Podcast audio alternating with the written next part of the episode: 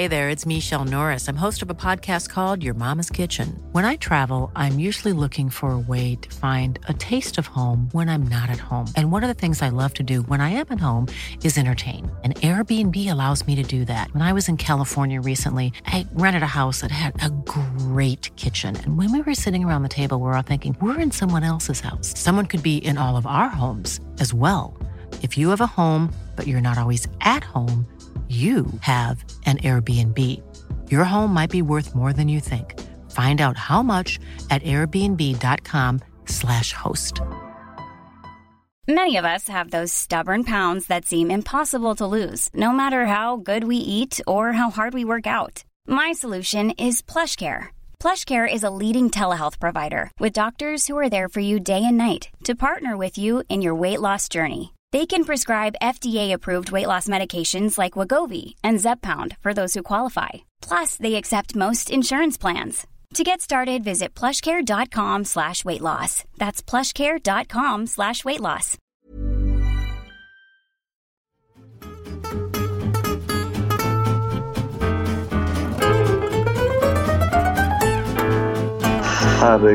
Nu kör vi. Mm, nu kör Annars vi! tappar vi Charlie. Är du med Charlie? Eh, är, du med nu Charlie? Jag med. Ja, härligt. Då kör vi. Hej och hjärtligt välkomna till alla som lyssnar på Handbollspodden Avkast. Idag är vi full besättning. Det är Christian Albinsson och jag, Emil Sjölin, här i studion. Ute i Europa har vi Josef Pujol, Emil Berggren och Charlie Sjöstrand. Jag tänkte att vi skulle börja med ett fint litet eh, meddelande som jag fick ifrån Charlie igår, 21.49. Där det står, vad ska vi prata om idag? Jag har bara sett en handbollsmatch i helgen. Det var Västra Frölunda mot Sävedalens HK i division 3. Jag, jag älskar dig Charlie, kan inte du börja bara säg något om den matchen? Ja, jag, kom, jag kom tio minuter in i matchen. Jag blev lite försenad. Då stod det, stod det oavgjort tror jag. Brorsan som spelar i Frölunda då, han gjorde precis mål. Men eh, där och då så började Sävedalen ett eh, litet ryck. Va? Så de gick till 11-14. Och sen tror jag de fick en femmålsledning, sexmålsledning och eh, sen så bara eh, defilerade de i andra halvlek. Alltså Sävedalens HK består ju av eh, ett gäng gedigna föredettingar. Va? Robert Johansson, numera Odén på V6 bland annat. Joel Forsberg som en gång var väldigt lovande junior i Sävehof. Janne Han är lite Lennartsson... fria, bruk- va? Ja, precis. Taskigt jag är Eh, gammal föredetting. Ja, eh, så det, men det är också lite fuskigt. Att Plugga till de, advokat. att, men det är också fuskigt att de har så, så att de har så unga spelare. Som eh, liksom, det är lite som när eh, personer som precis har lagt av med Mästarnas Mästare.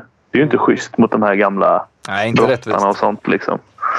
Eh, Janne Lennartsson är med ibland. Han var inte med nu. Så Sävedalen var för starka så de vann med 10 till slut. Så, Föreningen grundad av vem då? eh, jag vet inte. John Magoy eller?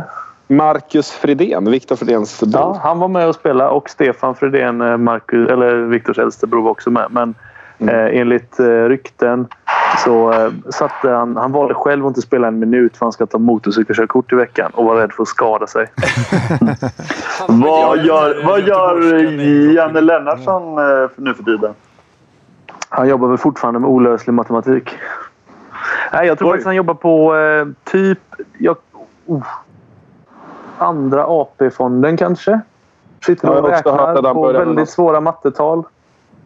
Tror du de gör det som arbetsbeskrivning? Du ska räkna på svåra mattetal. Tror du det är Ja, det liksom... tror jag. Ja, men ungefär så tror jag det ser ut. Mm. Kallar de det mattetal? Vi får väl, vi får väl be Janne, alltså landslagshögersexan, ringa in och rasa annars om det är så, något Ja. annat som står i Det arbetsbeskrivningen. är, Jag tror inte de kallar det ma- mattetal. man kan översätta det till matte K eller någonting. Ja, just det. Hur står sig division Så var 3 det. då? Alltså det var jag, jag fick ju lite ont i magen när jag satt där. Helvete vad det smäller. smäller ju mer där än vad det gör på den nivån där vi spelar på sätt och vis. För att de är ju lite efter ibland och ska ändå knuffas. Och när de går i backen så är det några, några extra kilon på fel ställe så att säga. Så det ser många otäcka situationer. Eh, Och sen min, min brorsa är ju jävligt hetlerad av sig också. Så det var så här, många så här diskussioner med motståndarna. Du vet ju en Kitty är Emil. Ja, ja. Ja, du vet ju hur han är när han spelar också. är ju, kan inte låta bli att tjafsa med alla domare, motståndare, medspelare, allting. Så det var ju så här, och när man sitter då i en, en sån här hall, det, det är ju inte knökat i Frölunda kulturhus. Liksom, så man hör, ju, man hör ju den här när det blir lite dålig stämning på plan och man ser gesterna och sådär. Då, då sitter man och skruvar lite på sig. Man, för man, man känner alla där nere på plan. Liksom. Så det var lite så. Men Frölunda, de var ju faktiskt i elitserien på 90-talet. Det har ju gått ut för, för dem andra ord. Eh, ja, det har det gjort. Framförallt, det, alltså, det, om man ska prata om det så är det stora alltså, sorgen i det hela är att de har ju i princip ingen ungdomsverksamhet längre. Mm. Så det var ju en av, en av Göteborgs största handbollsföreningar för ja, rätt många år sedan nu. Då, men när jag, menar, när jag spelade, när jag var liten och spelade så var det ju, hade de ju ungdomslag i alla, i alla åldrar och sådär. Så att, eh, det har gått snabbt utför. Det utarmas ungdomshandbollen, det har jag varit inne på. Ja, till förmån för de, det de stora jättarna. William Moberg Anderssons fel. Eller hur Emil? Berggren. Mm. Ta upp det här igen. Men du äter bajs i alla fall. Ja, sorgligt att höra om eh, Västra Frölundas utveckling, men eh, då tackar vi för den eh, fina bilden av division 3, Charlie. Det gillar vi ju. Alla sådana Ja, bilder. varsågod. varsågod. Josef, du har ju varit hemma i Sverige har jag hört. Händer det något intressant? I, om det händer något intressant i Sverige? Mm. Ur ett handbollsperspektiv kanske då, eller något sånt? Eller vad har du Eh, gjort? nej, tyvärr. Jag hann inte. Jag skulle, ville gärna, väldigt gärna gå på Hammarby-Aranäs igår. Viktig... Ja, det är väl något streck där nere. Streckmatch. Eh, men eh, ja, det hanns inte med tyvärr. Så att, eh, det var bara semester för min del. Du såg bara Arlanda va? Eller möjligtvis var det Bromma flygplats där. För det, Eh, det var typ bara Arlanda nästan. Jag kom sent fredag och fick åka lunch på söndag. Så det var kort, kort. Men härligt, härligt. Trist, men eh, Fast varför blev, det bara, varför blev det bara så kort då? Det, det, det snackades ju om att du skulle få långledigt. Varför blev det inte så? Ja, vi hade blivit utlovade fem dagars ledighet om vi hade vunnit i torsdags mot Lemgo då. Men så eh, var det ja, men det gjorde ni inte. det gjorde vi inte, så då var det kort ledigt. Okej. Var han nöjd då? Eh, ja, efter matchen var han inte så jättenöjd. Det var en, eh, en väldigt viktig match för oss. Vi, eh, eh, vi, har haft, vi, hade, vi startade ju, som jag var inne på, med några hedersamma förluster. Men sen så då har vi... När vi möter de här lagen runt omkring oss så, så höjs ju kraven att vi måste börja plocka poäng också. Och det har vi inte gjort kanske så som vi hade önskat. Hur gick snacket på... För det Charlie försöker ju få fram här var hur snacket gick på tränarfronten. Ja, det är bara intressant för mig att veta eftersom jag... eh, Ja, Du har min egen liknande. erfarenhet är ju att ja, det, det händer ju att det slängs en del roliga glosor och eh, eh, sinnesstämningar som varierar mycket. Färg i ansiktet kan också variera. Och vad som sades. Ja, på vad som sades, Jag kommer inte hur det sades eh, och, och så vidare. Ja, det- Ge oss en, ja, någon och- liten eh, inblick. Nej, det kommer jag inte ge tyvärr. Men, eh, men jag kan säga att vi har ju herregud. då... Vi har fått... Eh, det här blir väl två... Vi har fått tre utskällningar under säsongen. Sådana där riktiga liksom, Säg inte för mycket nu. utskällningar. Nej, det ska jag inte göra. Eh, och de höjs ju i, i tonart för varje gång. Liksom. Och nu senast så var det stu- stundtals som att liksom stå front row på en Rammstein-konsert. Liksom. Eh, och mycket saliv och, och höga, mycket... Mycket eld. Mycket eld, ja. I 30 minuter. Sådär. Så att det 30 var, minuter! 30 minuter! Ja, i 30 minuter. ja, det är en lång Så att- utskällning. Ja, det var det. Det var en lång Undrar om utskällning. man Det var- förbereder dem och har lite stolpar och sådär. Eller om man bara... Lätt att komma av sen. nu. Ja, exakt. Men hade, hade han, var, var han själv eller då. tag team som våra gjorde? Liksom när den ena var klar. Nej, så, nej, ja, nu får var- du ta över. Han var, han var själv. Han kör solo och flöjt. Eh, så att... Eh, nej, det var, jag är väl kanske inte riktigt van. Alltså, eh, Staffan kunde väl kanske höja på rösten, men Kalle Mattsson då, som jag väl haft merparten av min seniorkarriär. Han, det var inte ofta han varit så arg. Eh, och Micke Apelgren, som jag hade förra året, då, han hade inte så många anledningar att bli arg. Eh, men eh, nej, så det är lite nytt för mig det här. Men eh, ja, vi får se hur, jag blir mest spänd på nästa gång det då eventuellt kommer. Hur den då ter sig. För jag trodde att man inte kunde... Att det liksom, man kan inte skrika mer och längre och högre. Men kunde eh, vi får väl se. Ja, vi får se. Med tanke på ert eh, spelprogram nu fram till jul, Josef, så kommer det kanske komma en adventskalender med utskällningar. Ja, det är väl lite omöjligt. Härligt, och då kan vi ha det som en stående punkt. eh, Återkomma till eh, utskällningarna och se hur de eh, utvecklas Ja, under drömmen året. hade ju varit att någon av er eh, helt enkelt tar fram mobilen och eh, förevigar de här. Jag måste säga att jag funderade faktiskt på det. Eller jag ska inte säga att jag funderade på att göra det, men jag funderade på undrar hur det hade tagits emot om jag, man hade blivit påkommen med liksom så här, att mobilen rullar på rec. Jag tror att det hade Ja, varit... Förmodligen jättebra. Ja, exakt. Konstruktiv dialog om det. exakt. Du, du hade fått ett ord tror jag. Raus! Ja, Nej, men du hade ju bara kunnat säga... Alltså jag är ju lite ny. Jag förstår ju inte tyska så bra. Så jag spelar in det här så jag Just kan det. lyssna på det sen. Med min så jag tyska verkligen, lärarinna. Så jag verkligen kan ta till mig hur, Ja. eh, vilket stort eh, eller litet könsorgan jag är här. Eh, som tar den. Fråga Charlie Röxner annars hur man bara plockar in ett litet, en mobil med inspel. Där har du en expert. Mm, Japp. fint! Nu är det slut på småsnacket hörni, för eh, nu ska vi tillsammans lyssna på en liten intervju som jag har gjort med en, eh, en kille som jag tycker är väldigt fin och härlig och som har haft en kämpig karriär minst sagt. Är det en favorit, Emil? Eh, nu retas ni med mig för att jag ofta återkommer till att jag har en massa favoriter va? Eh, Men det Martin... här var ju en favorit också. Är det Nej, din fa- det skulle jag nog faktiskt inte säga. Nej men efteråt. Alltså både ja alltså, han layoutmässigt var och... väl inte, men han vart väl. Ja, men han är... Ni, ni får väl... Jag tänker så här. Vi som sitter här lyssnar på intervjun. Ni som sitter där ute i bilar och i hallar och, och så. Ni lyssnar också på intervjun. Så får ni väl döma själva om eh, Martin Dolk är en fin kille eller inte. Han har en intressant berättelse om sin karriär i alla fall. Nu kommer den.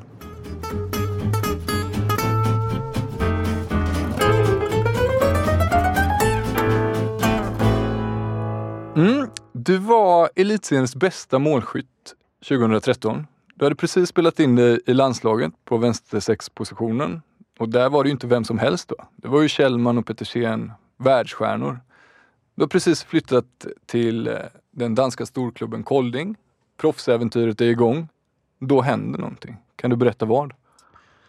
Ja, eh, det gick väl jättebra när jag kom dit och allting var nytt och roligt och så vidare. Sen så var det väl en ökad eh, träningsmängd och, och så vidare. Så att mm, jag fick ont i mitt ben helt enkelt. Och jag tänkte väl att det var eh, som många andra skador att det går lite över av sig självt efter ett tag. Men eh, så visade det sig att det var ett, ett, ett, en början på en stressfraktur liksom.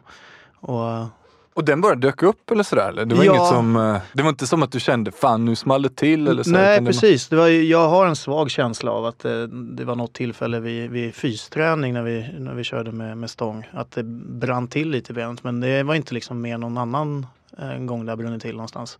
Så att eh, om jag nu ska, om det ska vara någon gång som det händer någonting så var det väl den gången. Men annars så tror jag bara att jag, det kändes som att jag hade ont i benhinnan ungefär.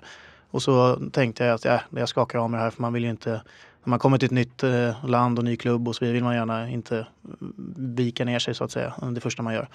Så, men så här med facit i hand så var väl inte det det smartaste kanske. Ja, för du körde på där trots att du hade ont då? Och Ja. märker att det gör ondare och ondare det här? Precis, och eh, prata med både sjukgymnaster och eh, läkare och naprapater, allt möjligt vad det nu var. Och, eh, men sen till slut så kom det väl till en punkt där jag, jag hade ont och bara av att gå. Och då valde vi att kolla röntgen, liksom, vilket man kanske borde ha gjort tidigare. Men, eh, och då visade det sig att det var en stressfraktur. Så att, ja, det satte ju väldiga käppar i min karriär i handbolls... Ja, för vad får du för besked då? Stressfaktur, vad, vad är prognosen när du får domen så att säga? Ja, nej, alltså de säger att alltså, det, jag tycker stressfraktur det är ett... Eh, jag tycker det låter bättre på danska faktiskt för då är det ett mm, trötthetsbrott. För att det är så det, det framkommer att man, man kör på för hårt helt enkelt och vilar för lite. Och då, det kan ju som sagt vara jätteolika hur, hur snabbt de läker. Det kan ju vara allt från eh, tre veckor, sex veckor till eh, ett halvår eller ett år eller åtta år som i Kallurs fall. Liksom. Så att eh, jag testade väl på efter tre månader tror jag. Och, eh, hade förhoppningen att det skulle eh, vara bättre. Och det kändes väl okej till en början men jag kände fortfarande av det och då var man ju, tänkte man så igen, dum som man var, att fan det kommer gå över. Och då gjorde det inte det och då gick det upp igen. Och sen så där började väl den längsta av de resor som, Mm. Pågått ända, eller som pågår fortfarande. Och där någonstans så märker du att när du kör din rehab, för den gör du nere i Danmark då eller? Kör du I- den i Stockholm eller? Nå, jag, när man är sjukskriven i Danmark så får man ju inte riktigt åka hem heller. för att man kan bli inkallad på såna här eh, möten typ med eh, kommunen eller vad man ska säga. Som visar att man inte ja, glassar och får pengar för att man, eh, om man är sjukskriven och sådär.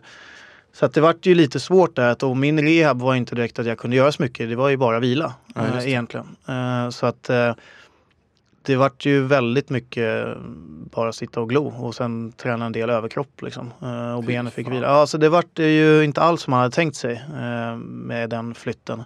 Men man lärde sig ju extremt mycket ändå, så här, om man ska se på det positiva för det hela.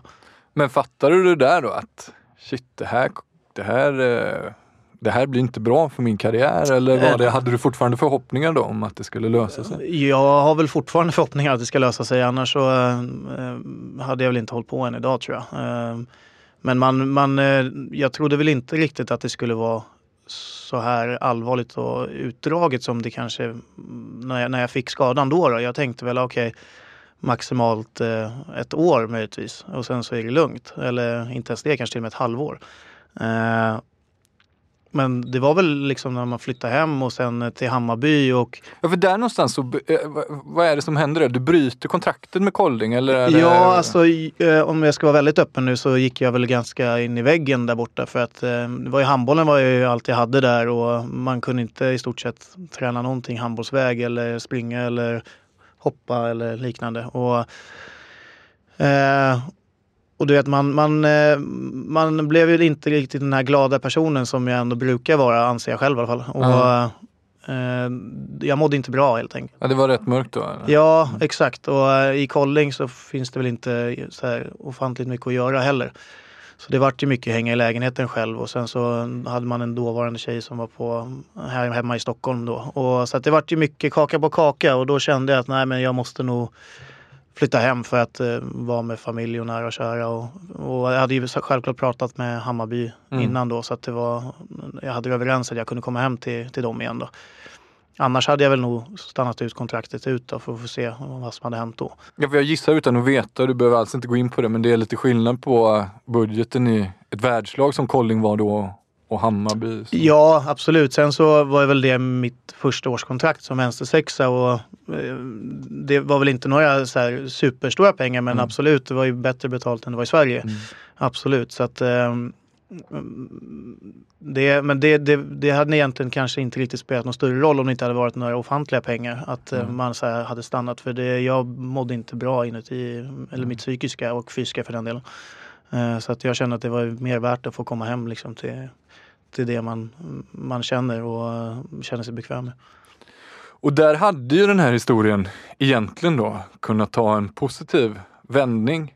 Men det som händer då är att då smäller det igen där. Ja, alltså om du tänker på när jag flyttade hem sen. Ja. Ja, ja jag kom i kontakt med en läkare då från Linköping som hade testat en operation på en, en, en annan en fotbollsspelare som hade haft en stressfraktur. Eh, Vem vet jag inte det, vem det är såklart. Men eh, den hade varit lyckad och då funkar det så att de borrar bort den här frakturen och gör ett hål i benet. Ehm, Fan, Och, det eh, låter, ja, ja, det det- låter det- det- obehagligt det alltså, låter när man bara tänker på det. Ja, alltså det, jag kände inte så mycket såklart eftersom jag var nedsövd. Men Mm. alltså, man kunde ju gå direkt efter operationen och sådär. Så att, eh, det, men det skulle hur som helst vara som en, en, eh, en liknelse till att eh, det benet bryts. Alltså det skickar ner såna här, eh, en läkesprocess eh, till benet så att det går fortare helt enkelt. Eh, och efter två månader där så sa ju läkaren att jag kunde börja smått jogga så länge det känns okej. liksom. Och, eh, så var jag inne i, i Eriksdalshallen med grabbarna och skulle jag vara med och köra den här klassikern Polska vågor. Mm.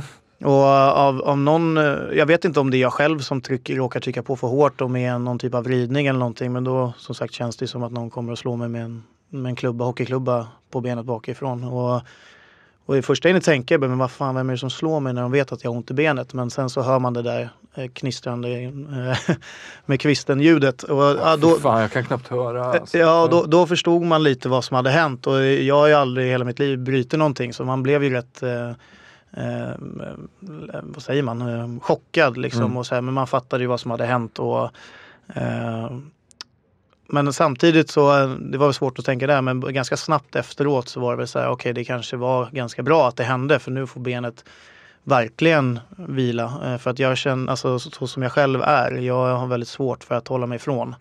Och ett gips tvingade mig att hålla mig ifrån eh, all just fysisk det. Då aktivitet. kan man inte smygköra lite. Precis, Alltså, ja. eh, precis. Och, eh, så på ett sätt om man ska se ljusa på det hela så kanske det var bra men samtidigt så är jag inte fullt återställd ännu heller. Vilket jag, Nej. Du började med att säga att du är ganska optimistisk och inte pessimistisk. Att få ett benbrott och tänka fan det här var nog rätt Ja, bra. sen- det det är sen- det sen- mest optimistiska jag har hört.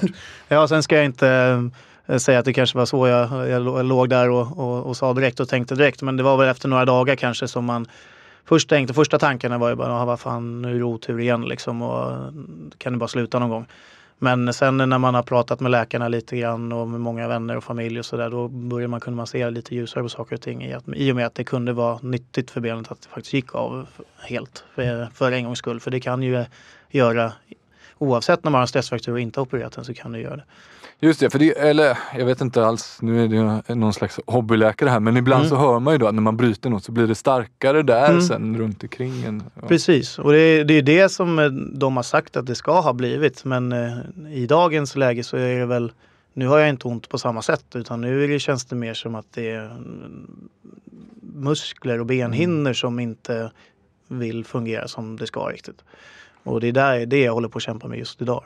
Ja, för då, alltså med gipset och hela paketet, då var du ju borta hela förra säsongen. Mm. Då gjorde du väl inte en minut? Nej, nej det, det, vad var det? Jag, jag opererade mig ju i den 8 augusti om man ska nu vara så här Mm. exakt. Och två månader efter det då bröt jag det. Och med tanken oavsett när jag bröt benet så la det inte på någon tid på, på rehabsprocessen. För det var, jag skulle ändå vara borta ett år i och med det här, det här eh, operationen då. Eh, och det hade jag kommit överens med Hammarby om att här, vi, ska jag ta den här operationen och eh, förhoppning att jag kan bli fullt återställd eller vill ni att jag ska spela på 60 procent liksom. Eh, och om de hade valt att eh, nej, vi vill att du spelar på 60 då hade jag nog inte opererat mig för att jag som sagt jag är sån som människa att jag kanske jag, jag använder kanske inte vettet alltid utan eh, kör hellre för att jag tycker det är kul att spela handboll. Och nu är du ju tillbaka och har gjort många, eller många, men eh, några matcher och sådär. Men är det att du är där och kör lite tidigare än vad du egentligen borde då? Eller är du... Ja, alltså rent vad läkaren och de säger så, så är det okej för mig att spela nu. Men eh, sen så är det ju fortfarande det här med sunt förnuft för att man ska fortfarande hitta en kombination med, med, med vila och träning. Mm. Och eh, det är ju relativt svårt med tanke på att det är ganska tajt matchschema och så vidare och man måste ändå hålla igång med träning för att eh, i mitt huvud så är jag väl eh, Martin från 2013 men eh, mitt ben är ju kanske som vem som helst ute på gatan som börjar med elitidrott pang på. Mm. Eh, och det har väl jag rätt svårt att liksom acceptera. Men jag försöker ju hitta som sagt den här kombinationen med vila och träning och då måste man ha förstående tränare och klubb såklart. Och det har de varit än så länge så att det är ju ganska skönt. Ja, men det är intressant det där du säger med klubb och sådär. Hur, hur går kommunikationen med Hammarby och Kalle Mattsson? Det, vad, vad säger de? Vad har de, de för planer för dig? Så att säga? Ja men alltså Kalle, jag, jag är ju skyldig Kalle och eh, självklart eh, Magnus Oskarsson också väldigt mycket av min karriär eh, överhuvudtaget. Så de har ju varit extremt förstående och eh, de tillåter ju mig att, att vila och liksom eh, jag kan tänka mig att jag är skitjobbig att ha att göra med eh, faktiskt emellanåt. Eh, men de har stort förstå eller de, de förstår verkligen min situation och de eh, de tror ju också på att det kommer bli bättre. Sen att jag, eh, vad jag tänker själv också, att jag inte kommer bli helt 100% tillbaka. Det, det tror inte jag att jag kommer någonsin bli. Men jag tror att jag kan komma snarlikt eh, tillbaka till det, alltså rent fysiskt då. Och det är det jag hoppas på för jag vet att om jag väl kommer till de 90 procenten kanske så kommer jag kunna prestera väldigt bra på handbollsplanen också. Det tror jag också. Och du är inne på det lite så här med målen och sådär. Om du skulle sätta något sånt realistiskt mål som du har nu, och kanske något drömmål också. Har du några sådana? Ja, eller mitt drömmål eh, just nu är väl bara att jag ska kunna spela handboll relativt smärtfritt. Mm. Eh, sen som mitt mål just nu den här säsongen det är ju att successivt bara bli bättre och bättre handbollsmässigt och, och eh, förhoppningsvis i benet. Då. Eh, jag har inte alls riktigt eh, tänkt längre än den här säsongen men man har någonstans, och det sitter jag och säger här nu, att så här, okay, om det inte blir bättre efter den här säsongen så får jag verkligen ta en funderare på hur jag ska göra för att det, I och med hela den här skadeperioden så har många andra liksom, poletter trillat ner i huvudet vad som är viktigt i livet. Och vad, det finns ju ett liv utanför handbollen också även fast handboll är fortfarande det jag älskar mest. Liksom, och, och, och så vidare. Mm, det är ju verkligen intressant att se den eh, vad resan liksom har gett för andra grejer än rent sportsligt. Mm. Men nu spelar du ju mittnio ni har en skitduktig vänsterkant, i Nisse Pettersson mm, i ja. Hammarby. Och det, även Halvarsson är ju väldigt duktig också. Ja, det, det är ju egentligen en, det är fel klubb att komma tillbaka till så att säga. Men hur ja. går dina tankar där? Ska du satsa fullt ut på att vara mittnia nu eller? Ja, eller mittnia är väl inte heller egentligen. Jag är väl en bara nio meters spelare kanske. Sen får jag hatta lite. Ja just det, Fahlgren också. Fahlgren är, är, är där och ja. han är ju han är ju ganska duktig ändå. uh, så att uh, men jag, jag eh, försöker mest tänka på, på att eh, Kalle och Mange sätter mig där de tror att jag kan gynna laget mest mm. just nu. Och sen så vet jag själv att Nisse och Halvarsson är ju väldigt duktiga kantspelare. Sen så med tanke på att mitt ben är som det är just nu eh, så har jag egentligen jag har full förståelse att varför de spelar och så vidare. Men jag vet ju att om mitt ben skulle komma till en bättre, eh, alltså procentuellt nära, nära fullt eh, återställt mm eh, så skulle jag inte ha några problem alls att eh, konkurrera med dem. Nej. Men samtidigt så måste jag ju tänka på laget och vill det själv också, att eh, vad som är bäst eh, för klubben och laget och vart jag spelar. Men sliter det inte mycket mer att vara nio meter? Alltså, Del, delvis gör ju det. det är mycket mer, man är mycket mer aktiv och sådär. Men eh, på kanten så eh, är det väl kanske mer hopp. Eh, om man tänker så. Hopp är väl den största belastningen benet kan få. Mm. Eh, så eh, det blir ju just nu till en början har man lärt sig mycket att hålla sig på marken lite så alla Josef Piol. Mm. Uh, och, men egentligen, jag innan var ju en, en riktig så här studsboll. Jag älskade ju hoppa och det var ju verkligen min spelstil. Så att jag försöker nu att hitta en blandning med att jag kan hoppa uh, och men mycket hålla mig på marken också. Men uh, mitt mål är väl självklart att jag ska kunna komma tillbaka och kunna hoppa ostört utan att det ska vara några konstigheter. Sen vart jag spelar, det återstår att se. Men du har ju rätt i det att om man nu skulle vilja komma tillbaka som vänsterkant så är väl Hammarby kanske inte den bästa klubben att eh, komma tillbaka till på det, det tuff sättet. konkurrens. Tuff konkurrens, absolut. Jag ställer en svår fråga nu och eh, till och med en ganska abstrakt fråga. Men eh, hur tror du att ditt liv skiljer sig nu jämfört med hur det hade sett ut om du inte hade varit skadad? Oj. Um Ja du. Vad tror jag, du att du hade varit om skadan inte hade Nej kommit? men jag tror väl att jag absolut hade varit och, och, och snosat liksom på landslaget och, och hade spelat eh, med, med Kolding. Sen så hade jag ju tuff konkurrens i Kolding också i och med att Magnus Landin var ju där också och han har ju gått som en raket också. Så att, eh, men, men absolut, jag tror väl självklart att eh, det hade sett väldigt annorlunda Jag tror inte att jag hade varit hemma i Sverige om jag ska vara ärlig.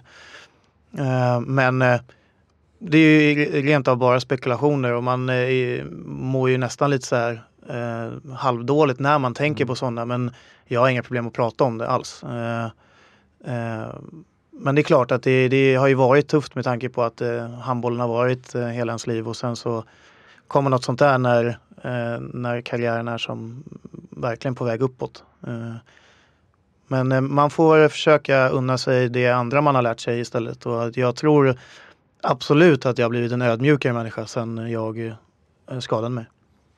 Du verkar väldigt ödmjuk och det säger jag inte bara för att du är här och, och, att jag ska fjäska eller så, men du körde ju hela förra säsongen på bänken med Hammarby och liksom så här.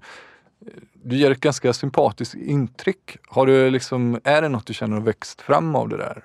Absolut. Alltså innan, eh, fast jag inte haft fysiken som Stålmannen direkt så har jag alltid tänkt mig själv som Stålmannen. Att mm. eh, men jag går inte sönder. Jag, eh, jag vill eh, göra mål och jag tar ansvar på mig och så vidare. Och så vidare. Eh, lite den mentaliteten. Men när man skadar sig så visar det att man, man är också människa som kan göra sig illa och det går, kan gå snett. Liksom. Och, eh, även i Danmark där man träffade på andra eh, spelare som var väldigt stora och så vidare och tog mycket plats och sådär. Så man lärde sig mycket där borta att bli Eh, mer eh, ödmjuk och inte behöva ta så himla mycket plats jämt och hela tiden. Även fast jag gillar att ta mycket plats och synas och höras, absolut. Men eh, jag tänker framförallt, jag tror att jag blivit en mer typ av en lagspelare faktiskt efter eh, den här skadan. Och det ser jag ändå lite som positivt. Mm, det låter ju superbra. Om vi säger så att du eh, drog iväg till Danmark som en lite valp valpig men ung och lovande spelare så är du numera då en man med liksom stor erfarenhet och så här. Jag gissar att vi har många unga talanger där ute som lyssnar. Vad, vad skulle du vilja säga till dem? Liksom? Vad tycker du att du hade behövt höra? Eh, oj, jag hade nog be be behövt höra många saker. Och, men, men framförallt eh, lyssna på kroppen. Eh, alltså om det gör ont, tar jag itu med det direkt så att det inte utvecklas till någonting större. För att eh, eh jag önskar att någon verkligen slet av mig från planen. Att eh, du får inte träna nu när du har så här ont. Liksom, och att det någonstans, eh, det, men det måste ju ligga självmant också. Även fast jag vet hur svårt det är som elitidrottare att man inte viker ner sig och så vidare. Att man kan framstå som en, eh, ja men vad säger man, en, en, en tunnis eller någonting. Men, mm. eh, men eh, det är väl det, det, största rådet jag kan ge. Det är att lyssna på, på kroppen och sen eh, framförallt ha kul och njut medan man kan. Ja precis, det, det, man ska ju faktiskt tänka på det också. Att även om det kanske är en karriär då som hade kunnat ta en ännu högre utveckling eller så, här, så har du ändå dragit på dig den där landslagströjan flera gånger och så. Det... Ja och det har ju varit eh, jättekul. Alltså, det är ju minnen man har för livet och, och sådär. Men eh, eh man önskar ju att man eh, då eh, kunde uppskatta det ännu mer. För att mm, där hade man väl tankarna på att det skulle bli Ehm, fler landskamper också. Men eh, som sagt, det kan gå väldigt snett och fort och så ehm, eh, går eh, så har man inte riktigt det där längre och får verkligen börja om från noll. Och, ehm, men som sagt, man blir ju starkare av, av ju fler motgångar man klarar sig igenom.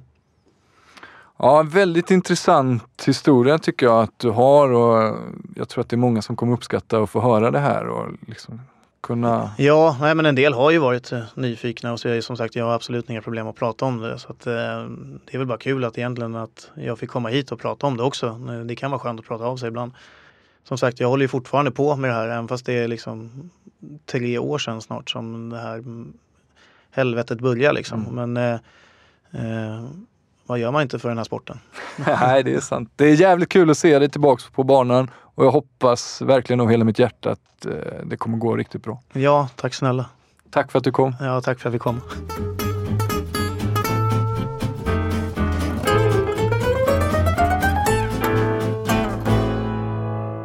Så, det var Martin Dolk det, hörni.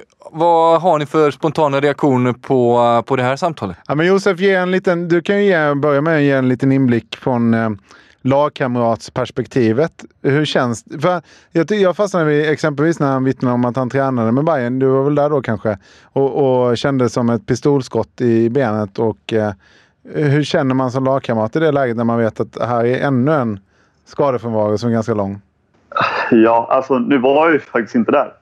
Eh, det var under det, det, året jag var i Norge. Mm. Men jag har ju... Martin är ju en av mina närmsta vänner. Kanske min närmsta vän. Eh, så jag har ju varit... Alltså, jag pratar med honom i telefon flera gånger i veckan. Vi, så jag har ju pratat med honom under hela... Och hängt med väldigt nära i det här. Jag har följt med honom till sjukhus och röntgat och, och sådär. Liksom. Så jag har följt väldigt nära. Och det är klart, det som är ju... hela den här, alltså om man till exempel då drar ett korsband eller man... Eh, då får man ju oftast en, en tidsram. Liksom. Man vet att det blir tungt och det blir ett år, men det blir ett år eller liknande. Och det som är ju att det har blivit för Martin liksom tre månader här. Sen kom han ju till, som man var inne på själv. Först då var, vi, fick han ont i benet, vilade tre månader. Kom tillbaka, ont. Och liksom det har blivit, varit så... Det har verkligen dragit ut på tiden, hans skada. För att man kanske då, som man är inne på, inte bromsade tillräckligt tidigt. Och det är där jag kan... Jag känner igen vad du säger Josef. Jag, till, Jamina har sagt sådär. Eh, nu har inte hon haft bruten och så här, men ibland är det ju faktiskt lite godare att få det svart på vitt. Alltså Mm. exakt det här kommer hända och det är, ingen, det är den här luddigheten.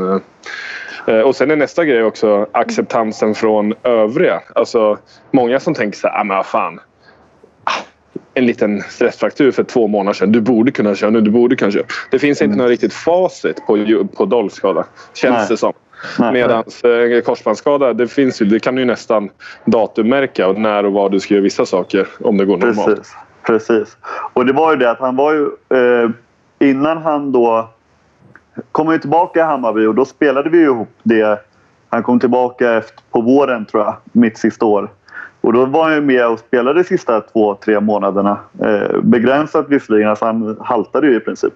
Men eh, kunde ändå spela för att de hade sagt att det kommer inte bli värre eller så. Men sen så vart det ju då värre att han behövde göra den här ursäkta, att han behövde göra den här operationen. Eh, jag var ju en av dem som var ganska positiv till att han faktiskt bröt benet. Alltså när det gick av eller vad man ska säga. Eh, även om det såklart för han var väldigt tungt där och då. För han visste att... Men som han var inne på att nu... Att det förlängde ju inte konvalescensen. Och plus då att man får alltså lite mer svart...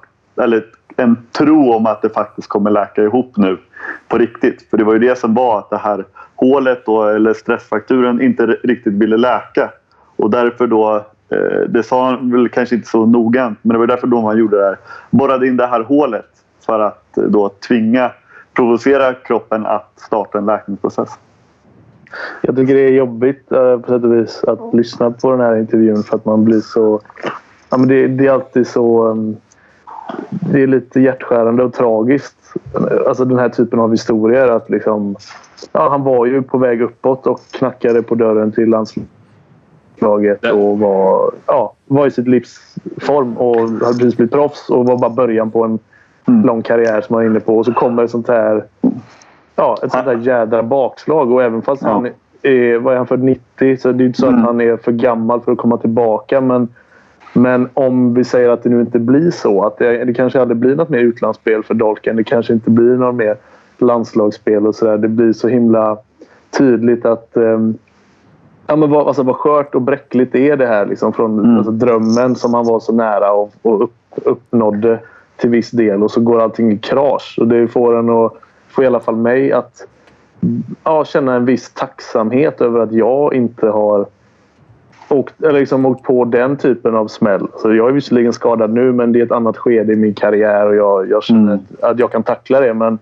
men ehm, ja, alltså jävla bittert liksom. Man, man Ja. känner med honom. Verkligen. Och just det lite som det här med att hade man bara vetat, hade han brutit ordentligt eller vad man ska säga då första gången så hade man vetat att ja, men det är ett halvår och sen är det tillbaka. Men att det tog så lång tid och vart så utdragen process hela ja, läkningsprocessen då. Att, eh, så att eh, det var, det var ju det som är så tråkigt. En grej som inte riktigt sades i podden heller. Okej, okay, Okej, han kom till Kolding och det är jättebra och så. Men alltså, han blev straffskytt. Uh, han, första två månader tror jag. Då gick det väl ungefär. Då kändes han skadefri. Eller han såg inte så behindrad ut i alla fall. Eh, då spelar han ju mycket mer än vad Landin gör. Ja, Landin ja, är ju mm, alltså, Danmarks mest, alltså, största vänsterkanttalang liksom, som Mm. räknas som är landslag och ryktades till Kiel. Och Dolk var ju bättre än honom. Liksom. Ja, jag tror han Så- gjorde åt, åtta på åtta eller något liknande på Barcelona. Han, är- alltså han eh, avgjorde på straff i sista sekunden så att de fick lika hemma mot Barcelona. och det var ju då Barcelona då när de hade Karabatic och, och Lazarov och var lite bättre än vad jag tycker att de är nu. Mm, det var ingen dussinspelare dock direkt eh, och nu, eh, ja, jag såg ju dem eh, nyss då mot Aranäs och Nej, han har ju en bit kvar till landslagsnivå dock onekligen. Men eh, ja, en ganska fin eh, historia om hur det kan gå i alla fall. Bra intervju också. Kändes väldigt eh, värvet-ish. Vilket jag antar är lite av... Eh, det, det måste vara det finaste beröm du kan få ändå, Emil. Ja, Att det, var, så, lite- att det var lite triumfaktigt sådär. ja, tack så mycket för den eh, ryggdunken då. Eh, Jag men, tycker du var på en sentimental ådra. Nästan lite amerikansk som typ ehm, vad heter den? Extreme House Makeover. Att du, du tryckte väldigt mycket på de ömma punkterna. Vilket gjorde att eh, man, blev, man blev medtagen som de andra säger. ja, eh. Dolk har i alla fall öppnat för att komma tillbaka hit. Så om någon av er eh, ska föda barn eller vara sjuka eller sådär så är det inga problem längre. För då kan vi kasta in eh, Dolk som eh, vikarie. Ja, men vad ska han berätta nu då? Nej men nu ska han väl sitta och dra trötta anekdoter som Josef Pujol eller, Ja. eller du eller så antar jag. Men, Ja. När Kalle Mattsson har skrikit i omklädningsrummet så att det fräste ja, runt munnen. något liknande blir det. Hörni, är ni, eh, ska vi stänga dolkdörren där och gå på lite sådana här härliga russin ur kakan nu? Ja! Jag har eh, russin nummer ett hämtat från Allingsås vinst med 27-25 över Sävehof. Där i alla fall jag då som eh, gör en liten hobbyanalys där tänker att spelarmaterialet, hmm, hyfsat jämnt. Taktiska, och det kan jag ju inte alls bedöma egentligen, men ganska jämnt. Men däremot så har Allingsås någonting som jag har lite svårt att sätta ord på vad det kan vara då. Lite bättre kämpavilja, offermentalitet eller eh, attityd. Eh, kan det vara det som gör att de vinner den här typen av matcher och Sävehof kanske inte gör det? Eller är jag ute och cyklar? Jag tror ju det också.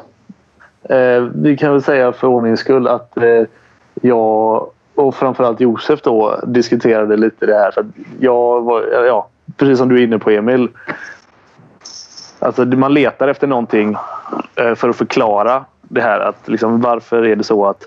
Så jag upplever att Alingsås vinner sådana här matcher med ett och två mål. Och Sävehof har ju hittills förlorat många matcher med ett och två mål och inte riktigt fått det att stämma. Och så letar man efter en förklaring till det. Och eh, jag ser, alltså de, och då är min förklaring till viss del skulle kunna vara att de inte har den här... Ja, de har inte de här spelarna som är Oskar Bergendal eller som Max Darj var. Alltså de här så, Johan Jeppsson. Pannbenet först och bara kasta sig efter förlupna bollar. Och så här. Och det, det är lätt att romantisera över det, det inser jag. Och Josef som har en mycket mer taktisk ådra i sig än vad jag har kanske tycker att det är överskattat den egenskapen. Men för mig så blir det tydligt i den här matchen att, att eh, mellan två lag som spelar ungefär lika dåligt eller bra, hur du nu ser på det, så är det så här, ja, det tror fan att det är Alingsås som står där med två poäng efter matchen och inte Sävehof. Eh, och det jag tycker också att de saknar den här spelaren som, eh, som står för hjärtat och, och, och kämpar och krigar ner som kan smitta av sig på andra också. Men ni får gärna eh, argumentera mot mig här.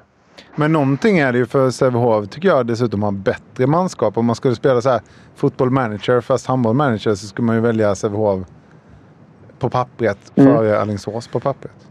Ja, det är ju också, tänker jag, implicit en ganska hård kritik mot exempelvis en sån som Jocke Larsson som är kapten i Sävehof, som jag misstänker att de i alla fall vill ska bidra med den typen av egenskaper. Men det, det behöver ju inte vara det heller. Alltså det, det kan ju ha med hela sammansättningen av ett lag och en trupp att göra.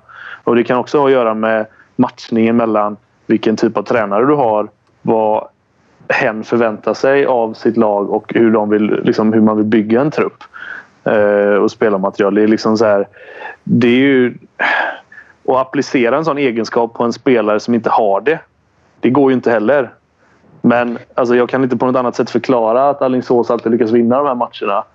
Jag har två teorier om just det du säger innan vi släpper in motargument till Josef. För jag ska hålla med lite eh, och kanske utveckla i alla fall mina tankar. Men eh, till exempel att man har plockat in Andreas Stockenberg tror jag är kanske att man har rannsakat eh, truppen eller, eller dagens Sävehof.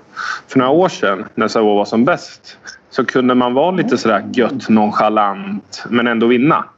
Eh, man behövde inte riktigt, det var inte riktigt så här fint att slänga sig efter bollen. Man behövde inte riktigt, alltså Sävehof var ju faktiskt nästan aldrig varit de har Anders Eliasson och på den tiden och när Vedbur de själva spelade så var de ju så. Men med Fritzson och Falle och eh, Johan och Jonny och... Alltså ja, de har ju all, ni, har, ni har ju aldrig varit sådana egentligen. Nej, nej och precis. ändå vunnit, men, så det talar ju emot min tes. Men... Ja, ja, men därför måste man kanske rannsaka vart man, vart, man, vart man befinner sig nu. Eh, och då, där är ju kanske så en så att plocka in en Stockenberg som själv säger att han vill ha fram mer idioter. Han gör en hashtag i Alstermo, Amo, psyk och, och allt det här. Liksom. Han, han står ju för den galna delen av... Och det kanske kommer ta ett tag ehm, att um, och få in, alltså implementera i Sävehof. Um, och sen just för att kanske försvara Jocke Larsson lite. Um, så rollfördelning sätter inte bara över två, tre månader. Alltså det, det, här först kom, det, är ganska, det kan ta ett tag. Jocke Larsson kan mycket vara en perfekt värvning efter jul eller alltså något sånt där som verkligen kommer gå i bräschen för det där. Um, för, för uppenbarligen behövs det ju någon som tar den rollen lite mer. Så, men det var ju de två vinklarna. Mm. Josef, står du i den andra ringhörnan eller? Eh, inte helt. Eh, jag står väl inte i den motsatta ringhörnan men jag står kanske inte heller i exakt samma. Eh, men eh, alltså det är klart att jag är ju helt enig i att man... Du behöver ju alltid det i ett lag. Eh, sen kan jag ibland... Eh, alltså, tycka att eh, hur det ter sig, det här med att typ att man, så länge man står upp på bänken eller gör en eh, ordentlig målgest efter en, något, någonting lyckat liksom, då, då menar folk att man kämpar till, med det här, det här eh, som man skickar, de här signalerna man skickar ut. Då.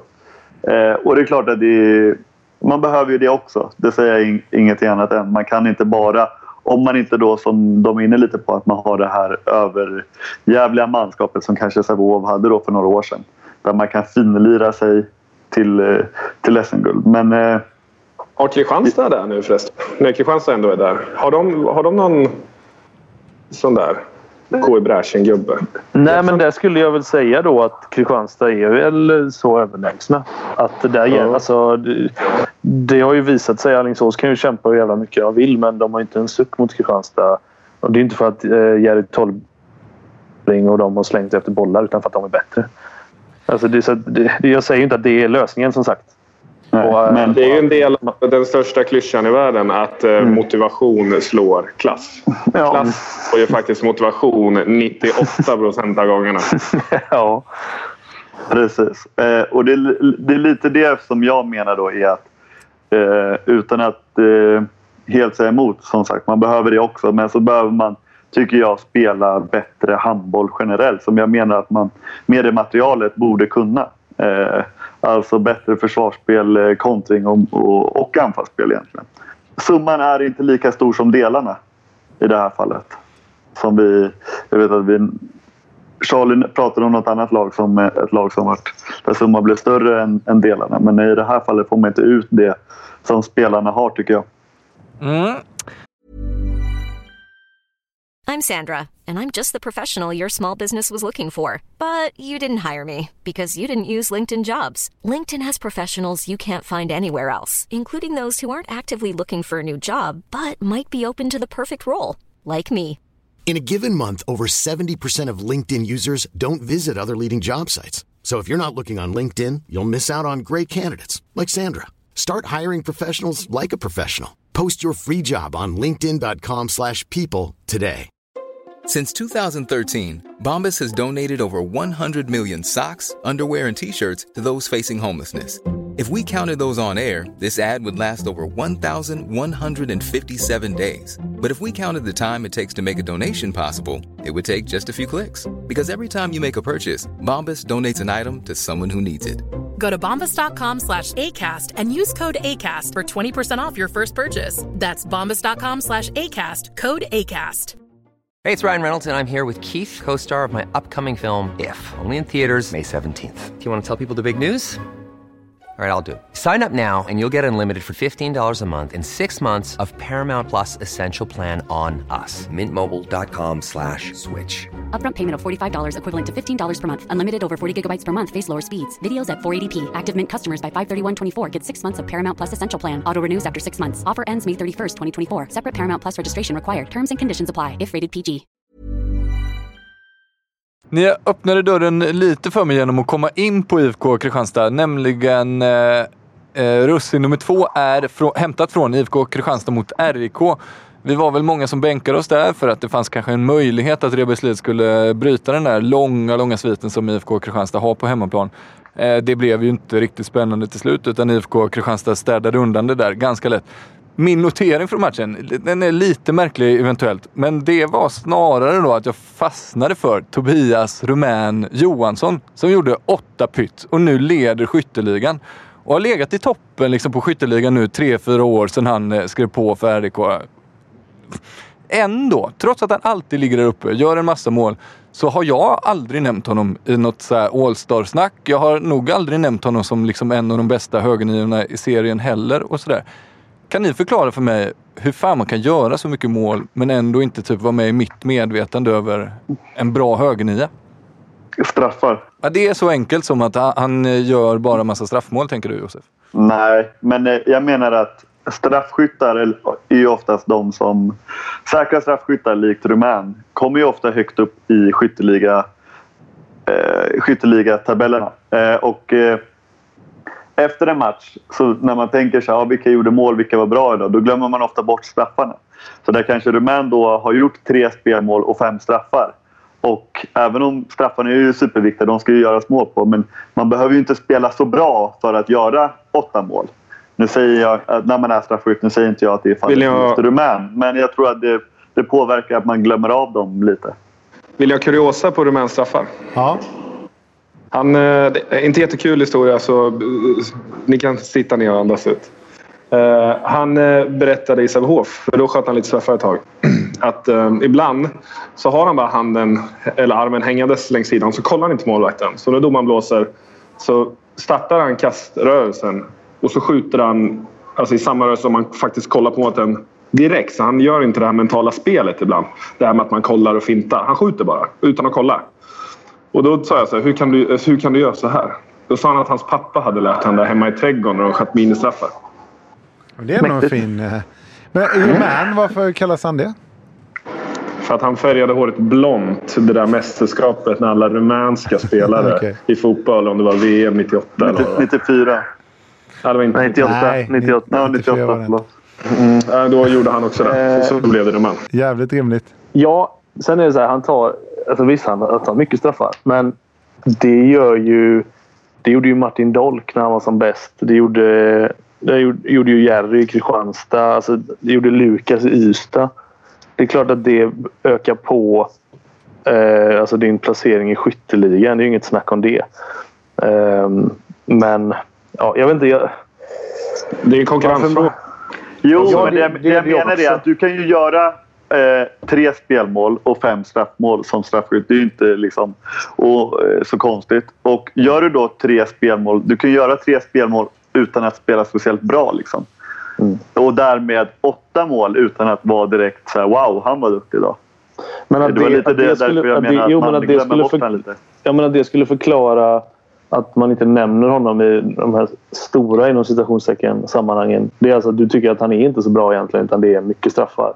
Nej, men Emils fråga var hur kan det komma sig att en spelare Mm. ligger i skytteligatoppen och gör så mycket Mm. mål utan att man ens tänker på honom? Sen är det ju så här också att vår, alltså en, ens, ens sinnebild av en högernia är, är ju ja, men det är ju Kim Andersson, det är Johan Jakobsson.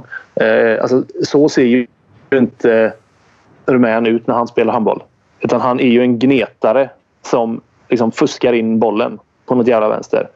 Eh, det, jag tror det är också det att man, eh, ja, man... Som man säger, han faller mellan stolarna för att du är så fokuserad på det här eh, de höga hoppen och de stenhårda skotten i kryssen från ytternia. Eh, det tror jag har en del med det att göra också. Om ni skulle sätta betyg på honom med handbollsliga mått mätt 1 till 5, där 5 då är någon form av landslagsklass eh, och ett Oj. eh, underkänt. Vad skulle ni ge honom för betyg då? Ja, men jag skulle... Alltså, han, jag skulle inte säga att han är nära en landslagsplats. Men han är ju alltid med i toppen av skytteligan som vi varit inne på och är en av de viktigaste spelarna i ett lag som just nu eh, ligger i toppen på serien. Så då måste han ju vara bättre än en trea. Så för mig då blir det en fyra då. Ja, alltså, jag tänkte också det är lite svårt det där. Men för jag menar, det är ju typ en sån gubbe som Mattias Tholin. Det är ju lite samma sak. Man tänker Ja. att han är ju alltid fantastisk i Guif. Liksom. Men det är inte, man tänker ju inte att oj, han borde tas ut till landslaget. När, när, det, när det är i december och truppen ska, ska tas ut. Så att, eh, men eh, det är klart, handbollsligamått mätt så är han ju superduktig. Liksom. Eh, han har fått, nu spelar han inte lika mycket bakåt längre va? Ja, han spelar lite bakåt, men han har blivit lite... eh, han var jättebra förut faktiskt bakåt. Ja, jag. jag tycker också det var faktiskt alltid att han var väldigt svår att eh, Nu till möta. exempel, jag, jag ser ju mest när Savos spelar. Alltså Bogojevic har ju, jag ska inte säga lekstuga, men han har gjort väldigt många mål man man mot Rumän. Och det har jag blivit lite överraskad över. Så att jag tror att han har blivit lite sämre faktiskt. Men ska, eh, det här är intressant för det, man får ompröva sin egen bild av Ah, ja, men visst, det funkar här, men det hade inte funkat där. Eh, alltså ett typexempel på en sån spelare tycker jag är eh, Pontus Zetterman. Som var så här, ja men fan han är liksom lite lurig, eh, spännande ung eh, eh högernia som är såhär... ja ja han, han spelar RIK. Men jag menar han är inte så lång och han har inte ett så hårt skott. Alltså det kommer inte bli, kommer inte bli en Bundesliga-spelare av honom. Det kommer inte bli en landslagsspelare av honom. Och så, så, här, alltså går han till Drott. Då. Ja, ja, men han, visst, han gör ju mycket mål, men han har ju fria patronbälten. Och Drott spelar ju lite konstigt och han skjuter straffar.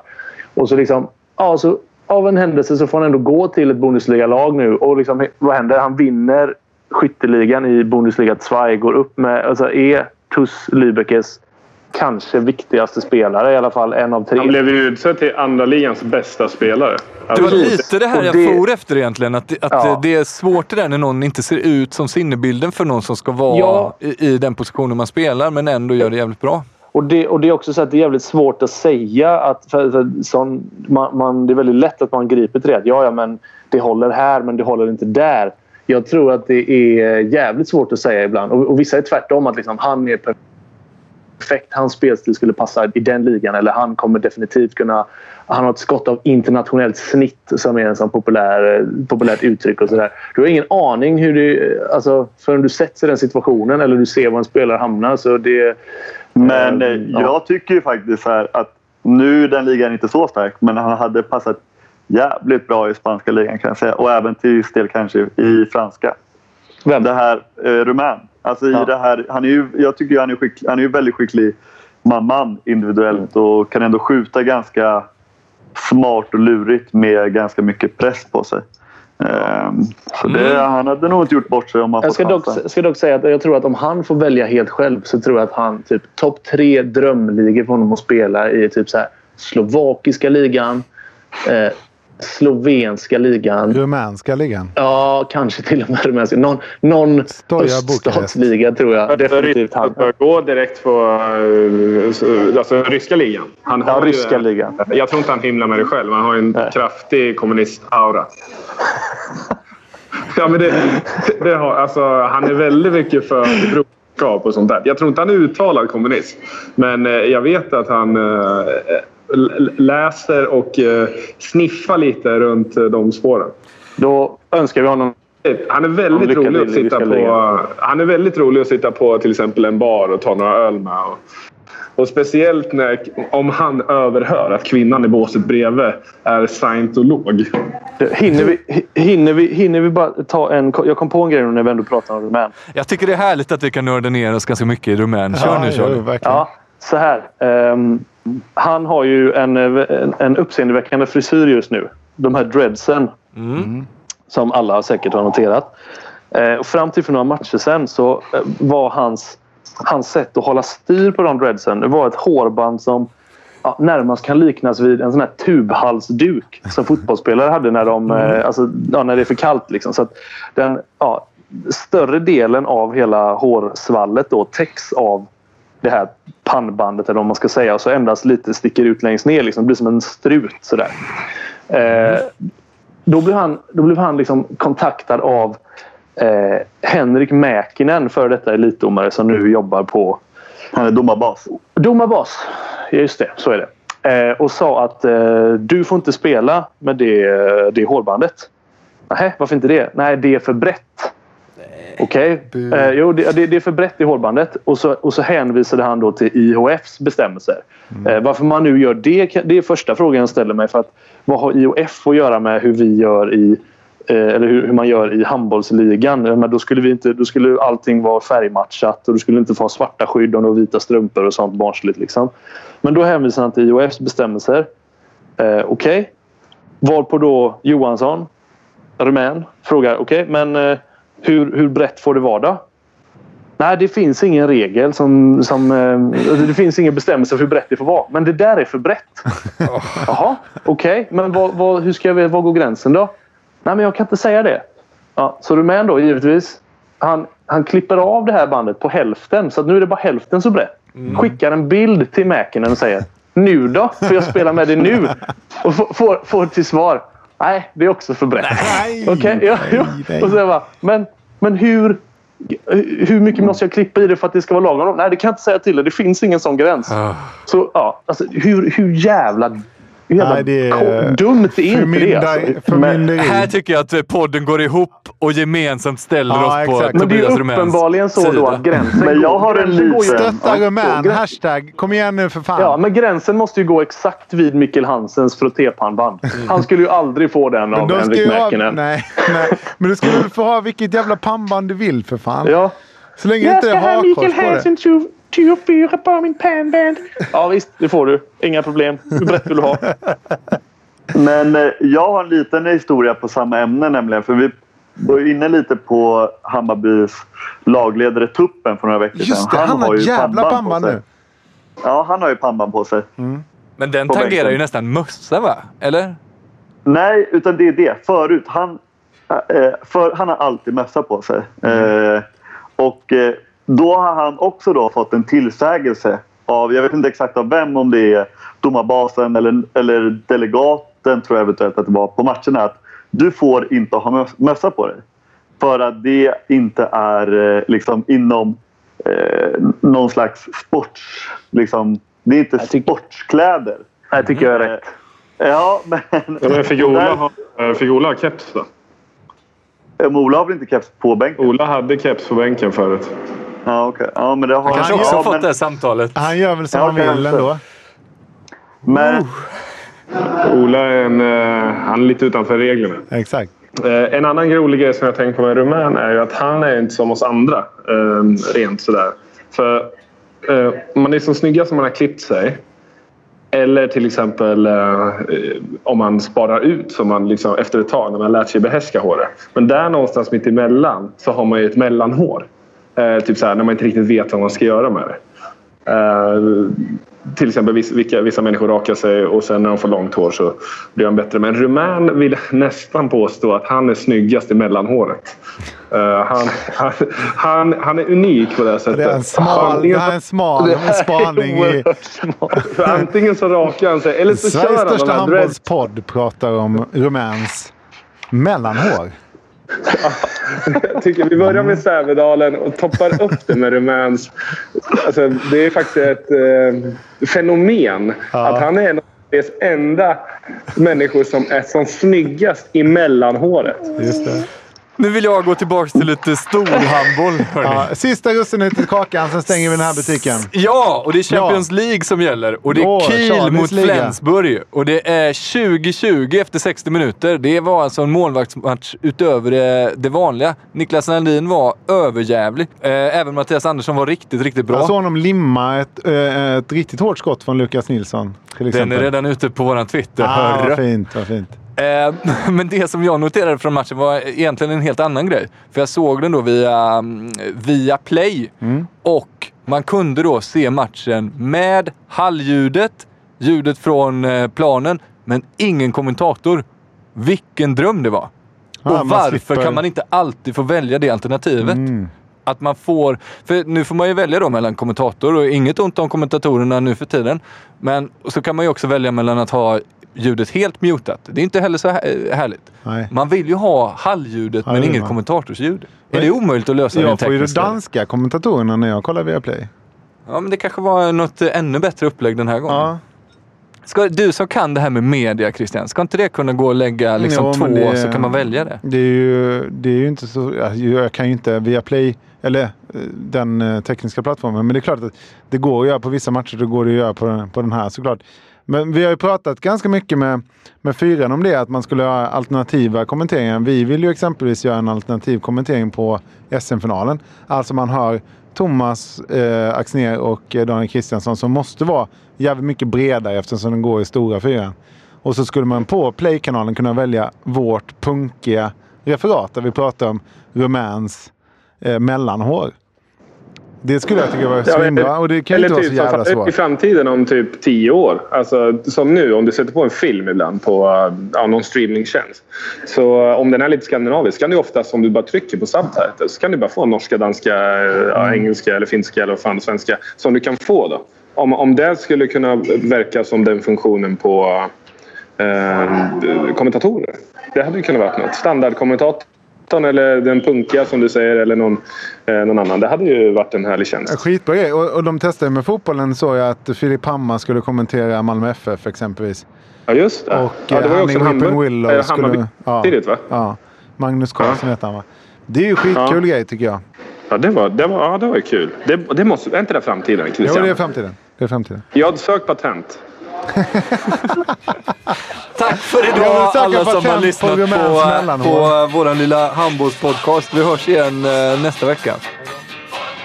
Hej då. Hej då. Nu var inte Josef prata.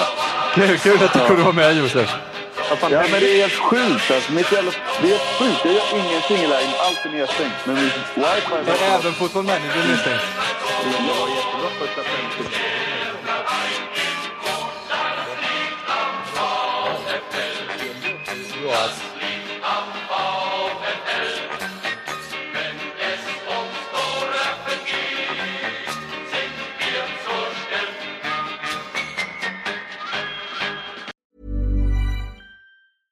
Hey, folks, I'm Mark Marin from the WTF Podcast, and this episode is brought to you by Kleenex Ultra Soft Tissues, your ally to help tackle your allergy symptoms this season. I love the change of seasons, but nobody loves pollen and all those other things floating in the air that make you sneeze during this nice weather. Kleenex Ultra Soft Tissues are hypoallergenic and allergist approved, so fight back against watery eyes and runny noses without worrying about irritating your skin. For this allergy season, grab Kleenex and face allergies head on.